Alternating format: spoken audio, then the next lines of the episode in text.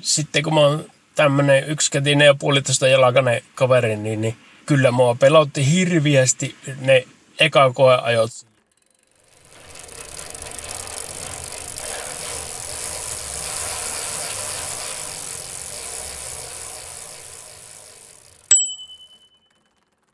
Kuuntelet podcastia Nojapyörää keksimässä ja minä olen Pasi Räsämäki. Tätä podcastia tekee kolmen kopla, jotka tuntevat toisensa nojapyöräfoorumi.fi-sivustolta. Sinne kansiin mene, jos haluaa tutkia, mitä nojapyöräily on. Puhelimen kautta mukana höpöttämässä ovat Viljami ja Jori, jotka tunnetaan reaalimaailmassa nimillä Ville Säynäjäkangas ja Jori Montonen.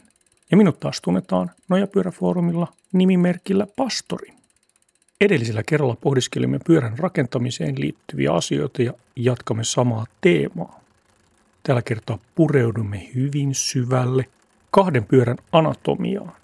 Villen rakentamaan twisteriin ja Jorin rakentamaan pakoputkipyörään.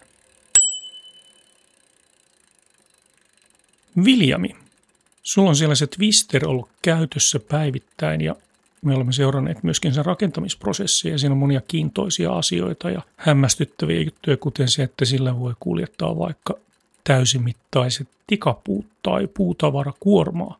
Avatko meille Viljami Twisterin suunnittelun lähtökohtia? Sehän alkoi siitä, että mä ensin tein semmoisen perinteisen muumopyörä- ja maitokärry tavarapyörän – No ei se ihan perinteinen ollut siinä. Pologimet huomattavasti eteenpänä ja tanko ylempänä kuin niissä vanhan kanssa rahtipyörässä, mutta periaate kuitenkin. Ja sillä kuskasin lapsen lapsia puistoon sitten. Ne tykkäsi oikein paljon siitä, kun näki eteenpäin siitä laatikosta.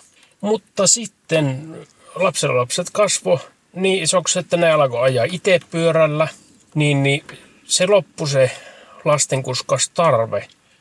Mutta se tavaran kuskaukseen se oli kuitenkin niin hyvä, että mä mietin, että tämä pitäisikö tehdä nojaa tavarapyörä, milloin olisi mukavampi ajaa. Ja sitten mä asetin semmoisen peksin, peksin, että se kuormatilaan pitäisi olla eurolavan kokoinen. Kun kaikki maailman rakennustarvikkeet ja muut tavarat on tehty 30 sentin jaolla. Siitä niitä mitä tahansa rautakauppatavaraa saa kätevästi mukaan. Ja sitten kun ne tavarapyörät on hirviä isoja. Ne vie pienen auton verran tilaa, on pitkiä ja, ja sitten siellä nojapyöräfoorumilla pohittiin, että minkälainen se voisi olla – ja Jori ehdotti jossakin kommentissa, voisiko se lava olla osittaisilla istuimme alla. Niin, niin siitähän se sitten monien vaiheiden ja suunnitelmien jälkeen, jälkeen sitten kehittyi, että se lava tulikin kokonaan sinne kuski alle.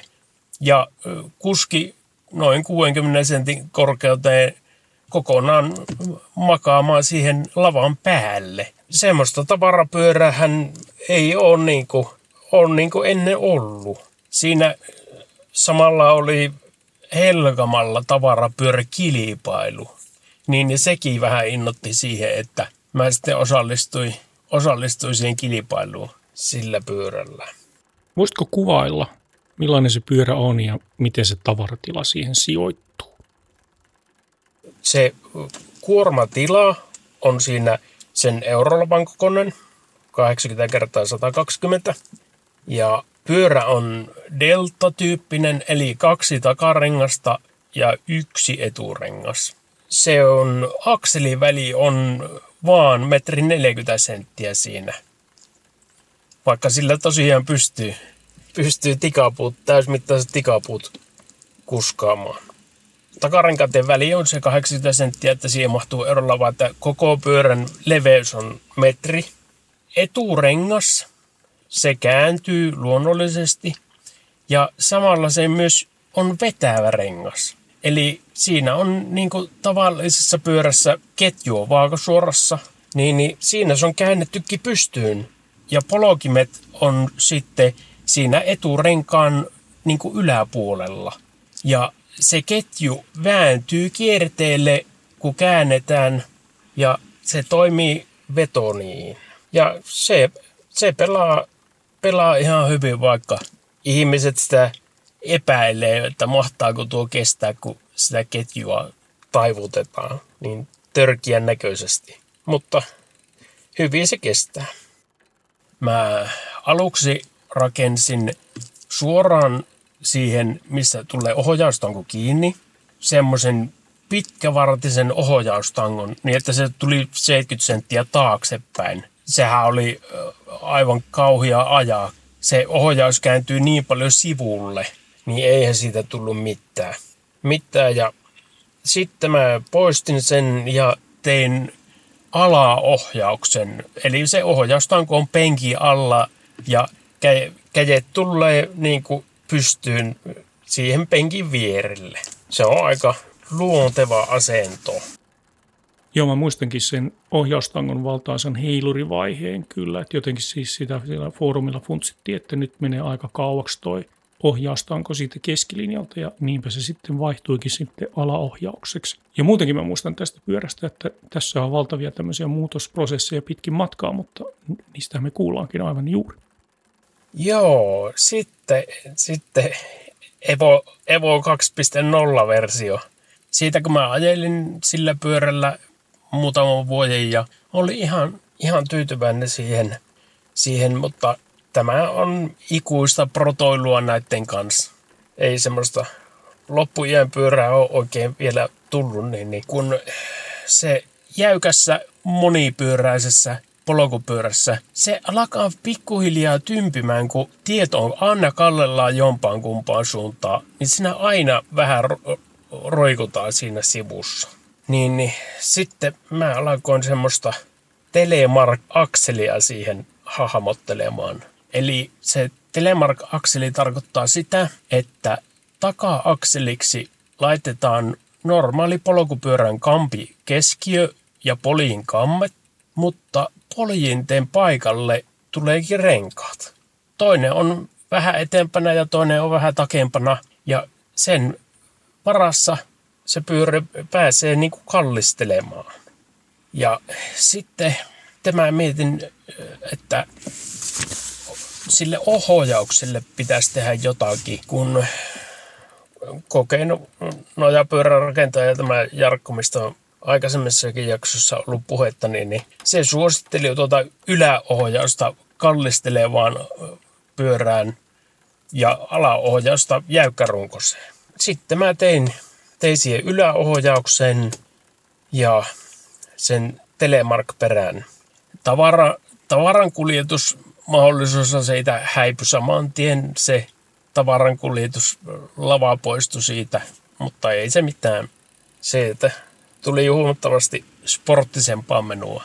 Ja sitten kun mä oon tämmönen yksikätinen ja puolitoista jalkainen kaveri, niin, niin kyllä mua pelotti hirviästi ne eka koeajot sillä, kun mun pitää aina, aina varmistaa se, että liikkeelle lähdössä ja pysähtyessä se pyörä kaatuu tuohon terveen jalan puolelle, kun sillä huonolla mä en saa piettyä sitä pystyssä. Ja on tuossa muksaheltokin nuri jonkun kerran, mutta eihän siinä, eihän siinä juuri mitenkään käy, kun se vauhti on käytännössä nolla siinä vaiheessa. Mutta se, se on jännä, jännä homma vähän niin kuin lapsena opettelee ilman apurattaita ajamaan, kun sitä ohjausta pitää koko ajan ajatella.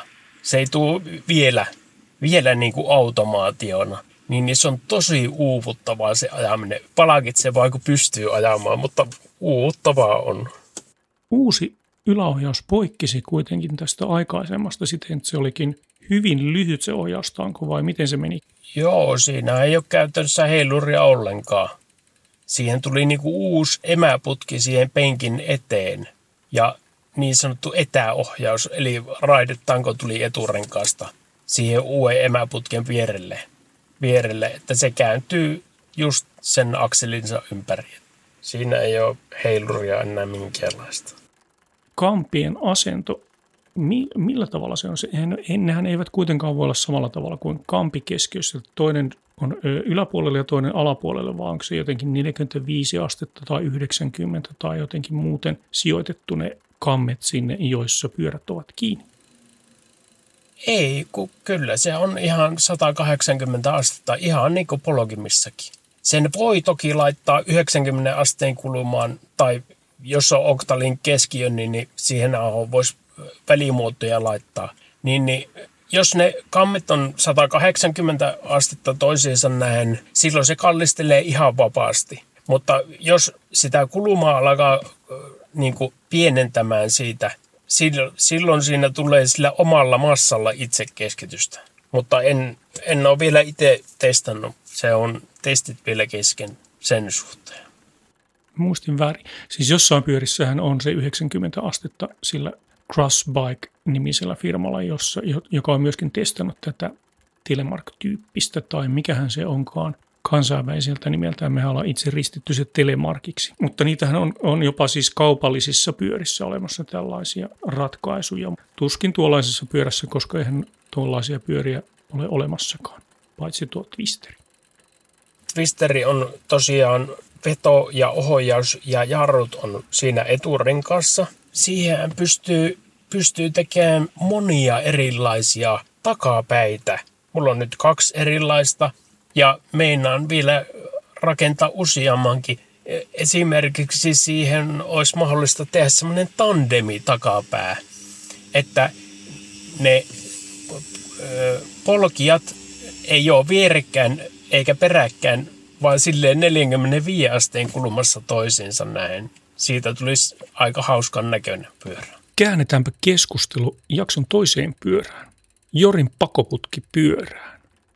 Oletko Jori valmis avaamaan meille pyörän rakentamisen taustaa ja ideologiaa, mistä se koko homma lähti liikkeelle? Tosiaankin ideologiaan se perustuu. Eli mulla oli vaka tarkoitus rakentaa semmoinen nojapyörä, joka voitaisiin koota pelkistä tavallisen polkupyörän osista mahdollisimman vähillä, vähällä efortilla. Tyypilliseen tapaani yritin minimoida kaikki rakenteet niin pitkälle kuin suinkin, jopa niin pitkälle, että osa rakenteista on semmoisia, että tiesin niiden ärsyttävän insinöörejä. Tähän aikaan olin itse opettamassa koneinsinöörejä ja tiesin tarkkaan, miten ajattelee ihminen, joka mieltää itsensä insinööriksi. Tämmöisiä ihmisiä ärsyttää, kun jotkut rakenteet ei muistuta oikeita koneen osia, vaan osa rakenteista on tehty esimerkiksi kuminauhoista tai naruista tai jousenpätkistä ja kaiken kaikkiaan tämmöisistä osista, joita ei ensikädessä miellä, miellä koneen osiksi. Mutta joka tapauksessa tavoite kaiken kaikkiaan oli rakentaa mahdollisimman yleispätevä nojapyöräkonsepti, johon kävis tavallisen polkupyörän tavalliset kiekot ja tavalliset osat.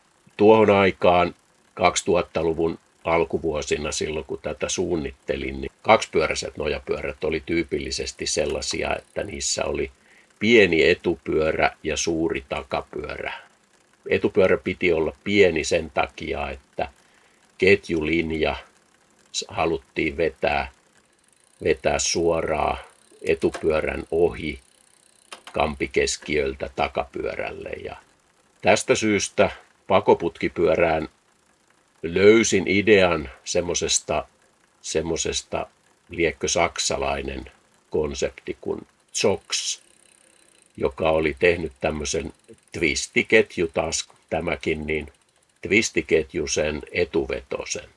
Siinä mä heti huomasin, oivalsin mahdollisuuden siihen, että nyt voidaankin käyttää täyskokosta etupyörää nojapyörässä. Minua ärsytti pieni etupyörä, varsinkin siitä syystä, että sen aikaisissa nojapyörissä valtaosa, valtaosa kuormasta – oli etupyörän kantamaa. Ja kun se oli pieni pyörä, niin se vaikutti tietenkin rullaukseen ja heikensi kaikin puolin ominaisuuksia, varsinkin huonolla tiellä. No nyt meillä olikin mahdollisuus tehdä tämän, tämän twistivedon ansiosta nojapyörä, jossa saatto käyttää täyskokosta etupyörää ja siitä huolimatta istumakorkeus saattoi olla oikeastaan halutun korkuinen, eli mille tahansa korkeudelle, koska ketjulinja ei sitä haitannut. Ja tässä oli, oli se konseptin alku. Mahdollisimman yksinkertainen, mahdollisimman yleisistä halvoista osista. Halusin levittää nojapyöräilyä. Foorumin lukijat ja rakentajat tuntevat pyörän kyllä aika hyvin ja ovat aika paljon tehneet tutkimustyötä näin pyörän detaljeihin. Voisitko vielä kertoilla niistä hitusen lisää? Sitten tota, näitä yksityiskohtia, joita siihen, siihen tota, sitten valiutui, niin tosiaan runko, runko tota, ää, siinä on yksi, yksi putkinen runko ja mä kävin romuliikkeestä etsimässä siihen runkotarpeita ja siellä oli yllättäen tämmöinen pakoputkitehtaan koetaivutus romulava. Ja sieltä valitsemalla sitten valitsin sopivia käyriä, jotka sitten leikkasin sopivilta kohdin poikki ja hitsasin yhteen. Muistaakseni ensimmäisellä kerralla siinä oli vain yksi, yksi runkosauma. Nämä kaksi, kaksi käyrää yhteen hitsattuna tuotti semmoisen muodon, että tämä runko toimi yhtä aikaa paitsi runkona, etu- ja takapyörän ripustuspaikkana, niin myös tämän istuimen tämmöisenä muototukena. Eli istuinmuodo oli, oli tähän aikaan ihan ensimmäisessä versiossa, niin oli neljämillisestä vanerista yksinkertaisesti peltiruuvilla ruuvattu tähän rungon päälle tämmöinen selän muotoinen usealla mutkalla käyristyvä penkki, joka pysy, vaikka oli neljämillistä vaneria, niin pysy, pysty kantamaan istujan sen takia, että se oli aina sopivasti kaarella ja tämmöinen kaareva kouru kantaa hienosti, hienosti istujaa, vaikka, vaikka tuki on vaan tällä keskilinjalla ruodon kohdalla. Takapyörähän piti olla tietenkin jousitettu, koska tiesin, että nojapyörällä kun ajetaan epätasasta tietä, niin takarenkaan kautta välittyy tärinä tonne kuskin selkään lapaluiden kohdalle tyypillisesti ja täristää päätä niin, että itselläni oli jotain pyörää kokeillessani semmoinen kokemus, että näkö hämärtyy, kun ajetaan tämmöistä kuoppasta hiekkatietä tai mitähän se oli, lienee tämmöistä sepeli, sepelipintasta tietä. Niin takajousitus piti saada ja, ja tämän ehkä pakoputkipyörän ehkä kuuluisin, kuuluisin konsepti oli tämä niin sanottu naruperä, jossa ää, takahaarukka nivelöitiin kohtalaisen ylös tuonne kuljettajan ää, lapaluiden kohdalle runkoon sen haarukan alapää tuettiin sitten naruilla. Tämmöiset vähän niin kuin purjeveneen vantit vedettiin sieltä haarukan alapäistä sinne runkoon, keskirunkoon kiinni. Ja nyt kun nämä vantit sitten keskivaiheeltaan pingotettiin sinne ylös nivelkohtaan jousien varaan, niin saatiin tämmöinen hienosti sanottuna tämmöinen polvinivelmekanismi, josta tulee progressiivinen, progressiivinen jousitus tähän takapäähän. Ja mä olin tavattoman ylpeä tästä silloin keksiessäni sen, että siinä oli sekä korkeussäätö että tämä mm, jousen jäykkyyssäätö ja kaiken lisäksi vielä vaimennus, jotka kaikki oli säädettäviä tämmöisillä – tämmöisillä tekstiilihihnoilla. Oikeastaan niitä säätöjä siinä ei ole tarvinnut, mutta ainakin teoriassa ne siinä on olleet olemassa ihan alusta lähtien. paljon kertoo siitä onnistumisesta se, että yhä teen pyöräretkeni tällä samalla pyörällä. Ja kyllä jotain konseptista tietysti kertoo myöskin se, että aika monen pyörä on kopioitu elementtejä tästä.